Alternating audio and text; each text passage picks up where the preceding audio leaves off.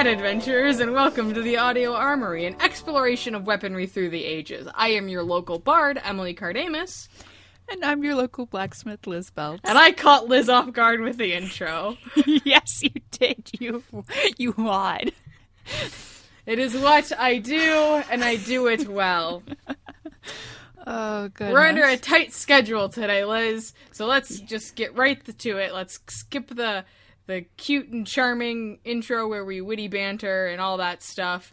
And let's just get right down to the bare bones, the meat of today's episode, the the filet mignon. But you said bones. The Bones filet aren't meat. mignon of today's episode. do- It's do you mean the cartilage? It's it's the chef's special. It's Oh, this filet mignon, filleted, uh, and you ordered it well done, which is terrible and insulting. Why would you order a filet mignon well done? But you thought enough about this to ask the chef, please butterfly my steak, so that your filet mignon, your well done filet mignon, wouldn't just be a hockey puck. It would just be like a smaller hockey puck. Because what are you doing ordering a filet mignon well done? I used to be this person. Okay. And with that note, Um, okay. Note to self. Don't piss off Emily when it comes to filet mignon. don't order a well done filet mignon in front of me. I will just, I'll stand up from the table and I'll just punch you right in the face. And then from the kitchen, the chef will be like, hell yeah. And then I'll just demand a my my steak still mooing. Yeah. I demand a baby cow so I can cuddle it. I eat it. Okay, but getting down to the filet mignon of the day, Yep. I guess. Um, we'll be covering since last week we went over. Well, two weeks ago we went over katanas. We're going to stay in Japan and actually cover their pole arms today. Hey, Liz, Um, Liz, What? would you say that this episode we're doing it in the Japanese style? First, you hit me with this dumb filet mignon. Japanese style? We're doing it in the Japanese style, Liz? It's, ah. it's, it's funny. It's funny. When thinking of Japanese samurai, people generally think they only use katanas and other smaller blades. However, a range of different polearm weapons were also used by both samurai and foot soldiers between the 1400s and the late 1800s. That's a really wide range. I know, right? I didn't know samurai lasted for so long. Like, they actually, I think the last samurai rec- recorded was in the early 1900s. Wow. Well, could it? I was gonna think like is like initially before you said that factoid, I was thinking like maybe samurai is just like a more. You know, it's just like a term rather than like a very specific thing. Well, I believe, and I could be wrong because I didn't exactly do research specifically on samurai. Mm-hmm. I believe they were like a type of guard, basically. Right. No, I knew that. I guess I was just like initially I thought maybe at some point samurai became synonymous with just like infantrymen or whatever. Like what I we don't believe so, actually. But but right, but the way that you say it that way, where like the last samurai was, kind of makes me think that it totally wasn't. And I'm I'm not saying it started off that way because initially they well we're not going to get into the whole like history of feudal Japan, but yeah, initially they were farmers. yeah, um, but I like you know initially my thought was like oh maybe this transformed throughout the years, but I, but that's obviously not the case. Continue on. I'm sidetracking us. No, you're good. Continuing on, um, one of the earliest Japanese polearm weapons was known as a. Hmm, Nagamaki. there you go. See, look, I'm just gonna, I'm gonna let you do that because I don't want to Japanese butcher. is really easy to say, my dude. But I can't even handle our own language. That's fair. So, who am I to try and take on another? Yeah. and they're strongly associated with two warring samurai clans, which was between around uh, 1192 and 1573. Um, basically, this weapon was a steel pole with a katana blade attached to it, um, and it ranged somewhere between three to five feet Oh. in length. I've seen these things. Okay. Yeah, I've they're seen very. This is gonna sound like the worst thing ever in the world. Um, I remember playing Fire Emblem and seeing like units with. Yeah. That's how like the spears look in Fire Emblem. Yeah, so. yeah, yeah, yeah. No, that's yeah. They're in Fire Emblem. They're definitely in Fire Emblem. It's just it's just that's how like I think a lot of spears are shown in Fire Emblem for some reason. So Probably Anyway. that, and then the one I'll get to here later on. There was only a small flat cro- cross guard to protect your hands, so that required very specific fighting techniques in order to not only be offensive but defensive. Mm-hmm. Um, a lot of the time, they would kind of use that cross guard to kind of catch an opponent's pole arm and bring it down. However, it's like I said, it took many years of practicing using this kind of weaponry, and a lot of it started off as for training, you just use a bow staff, which, for those who don't know, it's just a rod, essentially. stick. It's a stick. Now, It's- do these pole arms paint me paint me a picture here? Yes. Um, we have the Japanese pole arms, and right now specifically the Nagamaki. But time period wise, are these are these being used synonymously with halberds? Like, is this happening at the same time but in different areas? You know what I mean? I believe so. Probably. Okay. I would have to double check that. Yes, actually. Um, it would be just starting to happen towards uh, the later end of this. Okay. So we're so so this is this, This is almost first. the t- they sort of they sort of overlap. So the history of the Japanese pole arm is kind of the first one, and then halberds sort of overlap with them. Yes. It just made me think of that because the way you were describing the the way the Nagamaki, the Nagamaki was used, you know, the sort of having a cross guard and catching your opponent's weapon was very similar to a dis- the discussions that we had about halberds. So yes, that's actually a good point. I didn't even make that connection. I was just kind of like, oh, that's neat. I would assume I would, as- and and this might be drawing too many conclusions, but I, you know, it it, it could be possible that one informed the design of the other to some extent. Um, I know we talked about like halberds kind of being the chimera of weapons, where they were basically like, I have a sword and an axe, I'm going to put it on a stick. Uh, but to some extent, much. maybe the uh, re- refinement of them um, in terms of how they were used were Uh, yeah, depending on when- this. when trade with Japan and China and areas like that actually started to Mm-hmm. really, um, I guess, become more. What's the word I'm looking for?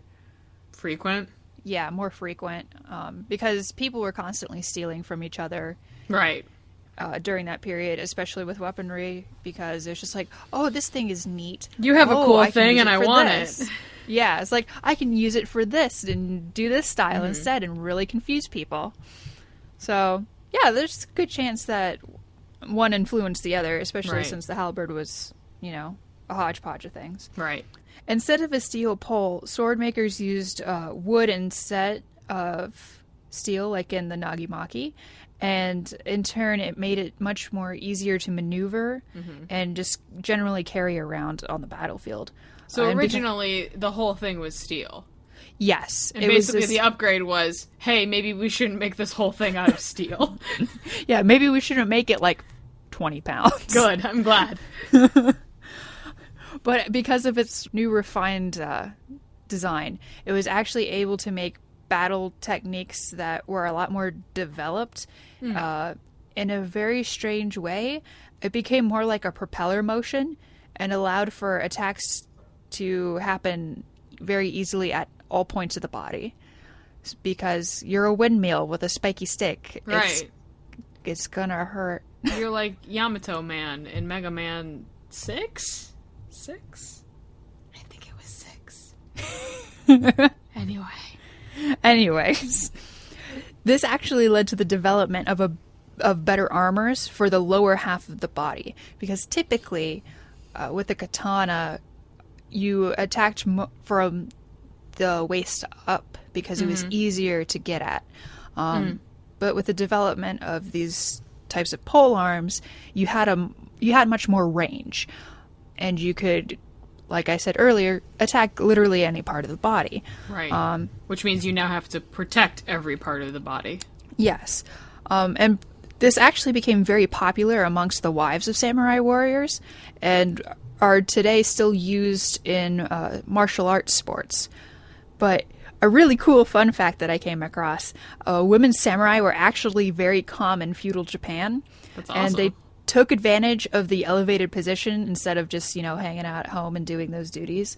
Uh, and other than Mulan, there were like several other different, really, really insane kind of and terrifying samurai.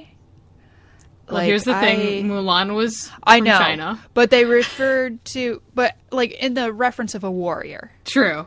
like female warriors weren't viewed as you know common, but Mm-hmm. in Japan they were a lot more common simply because they would watch their husbands fight, and as a result, it'd be like, yeah, what the heck, why not? Let me just you know, I can do that around with it. better. Exactly, it's like I can do that.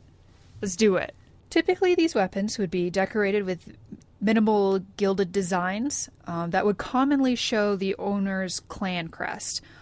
That was basically a way to kind of, especially in the smaller battles, was very much a pride thing.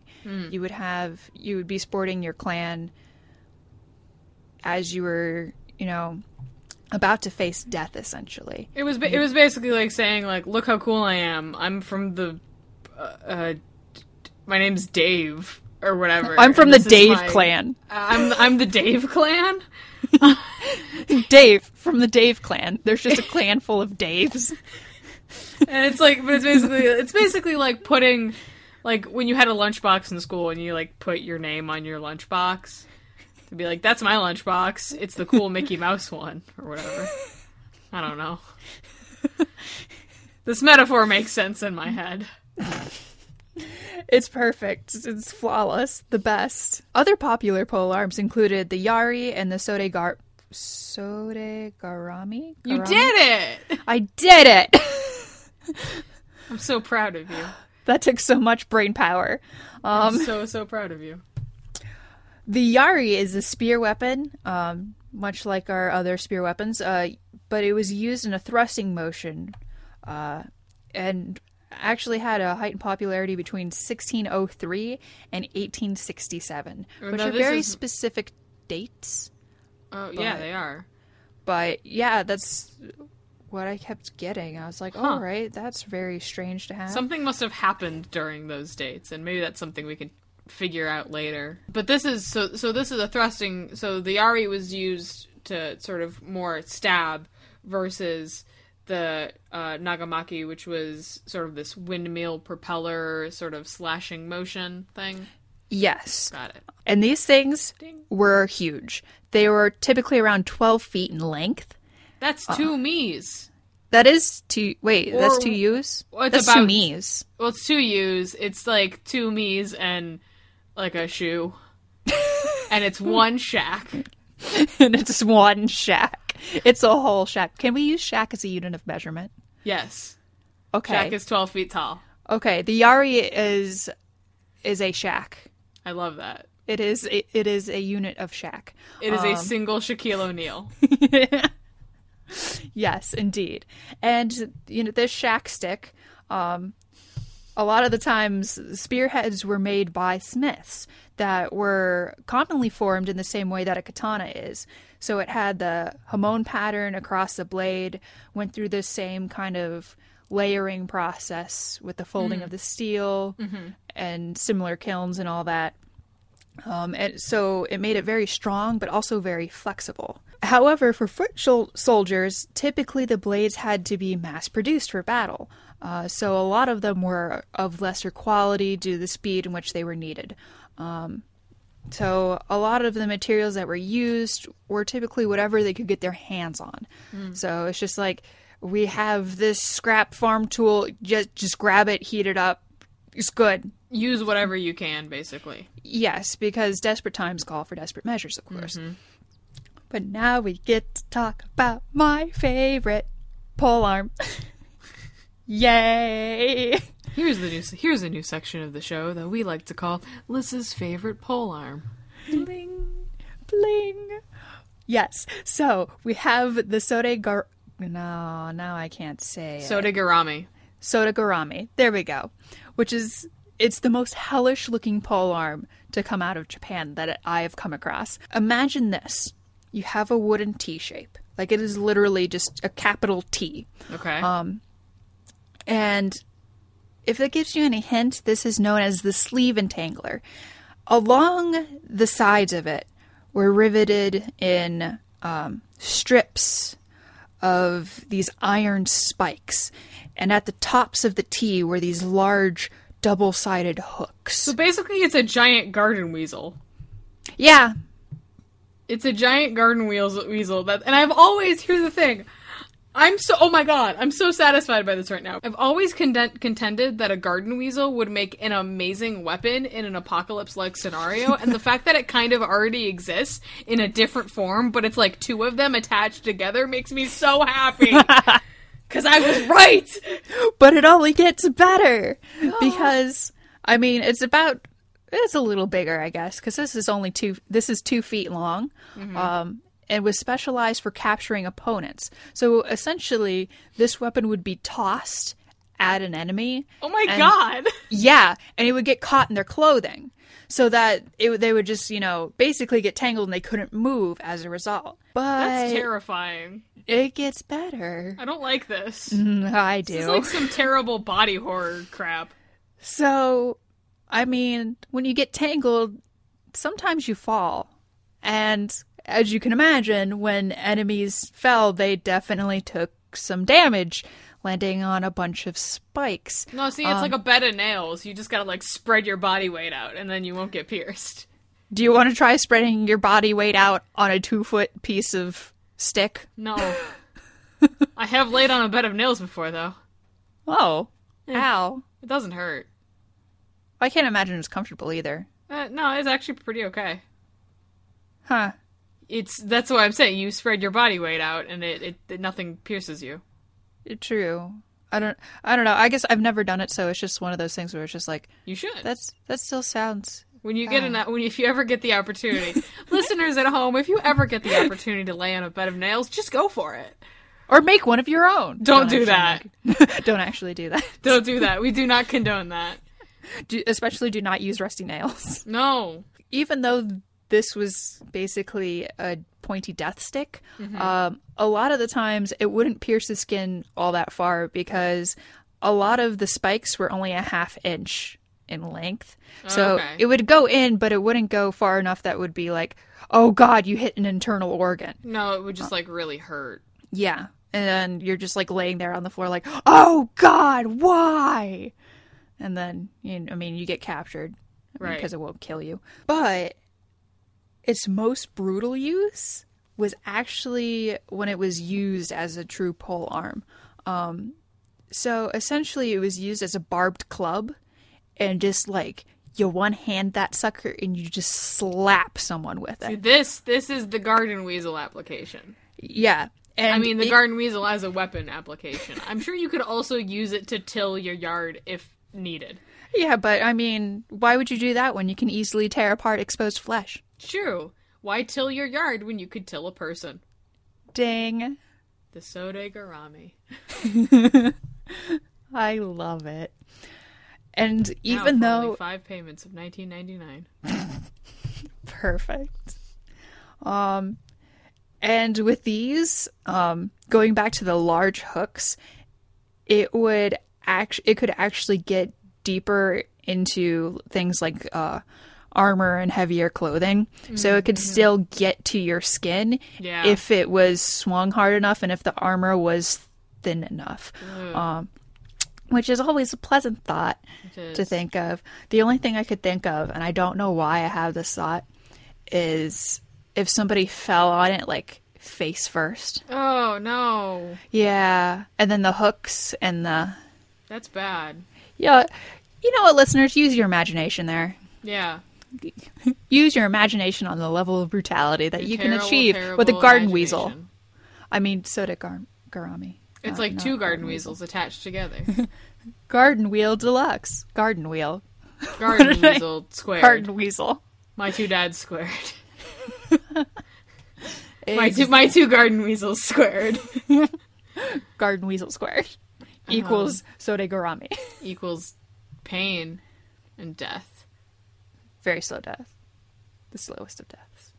This is an uplifting show. I know. Well, hey, how about we get some uh, uplifting stuff from advice from your local bard this week? Sure. me, 'cause Here I'm we go. Right. No. So this week I'm going to do the advice. And granted, my advice only pertains to those of you out there who are of a legal drinking age, whatever that may be in your country. I'm not going to judge, and I'm not going to condone illegal drinking. You hooligans.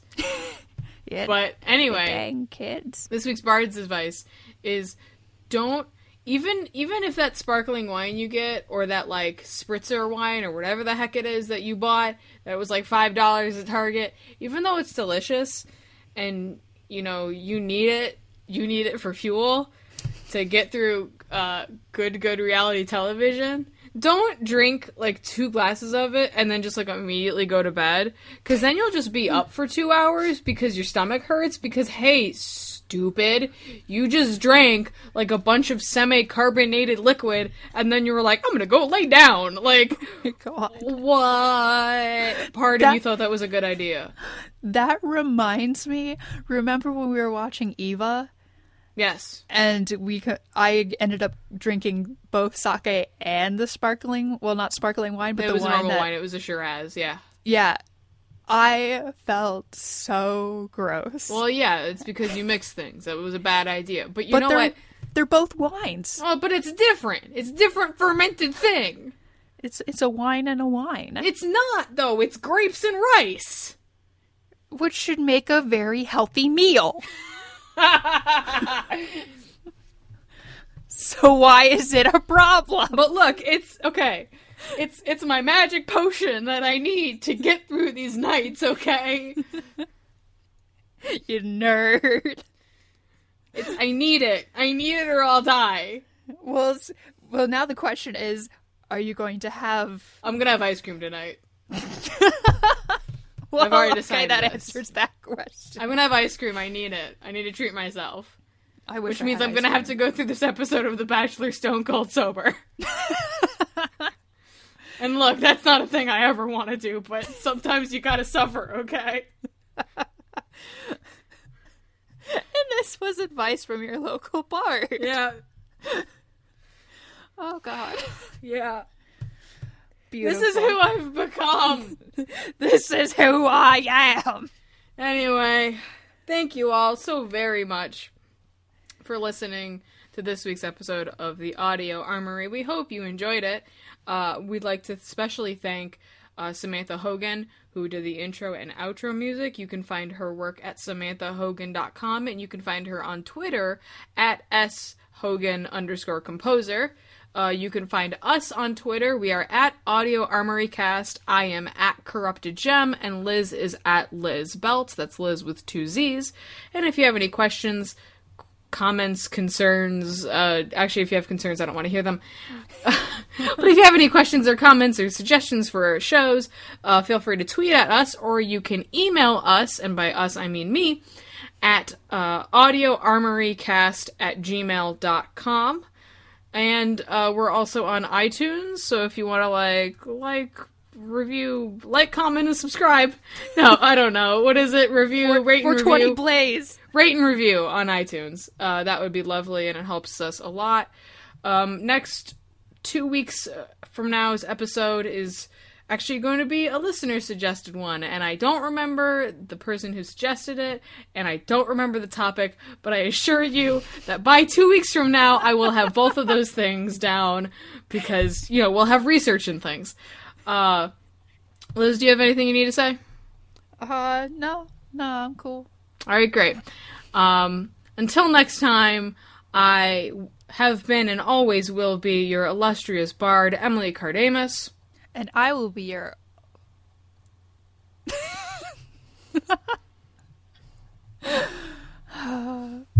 and I will always be your local blacksmith, Liz Belts.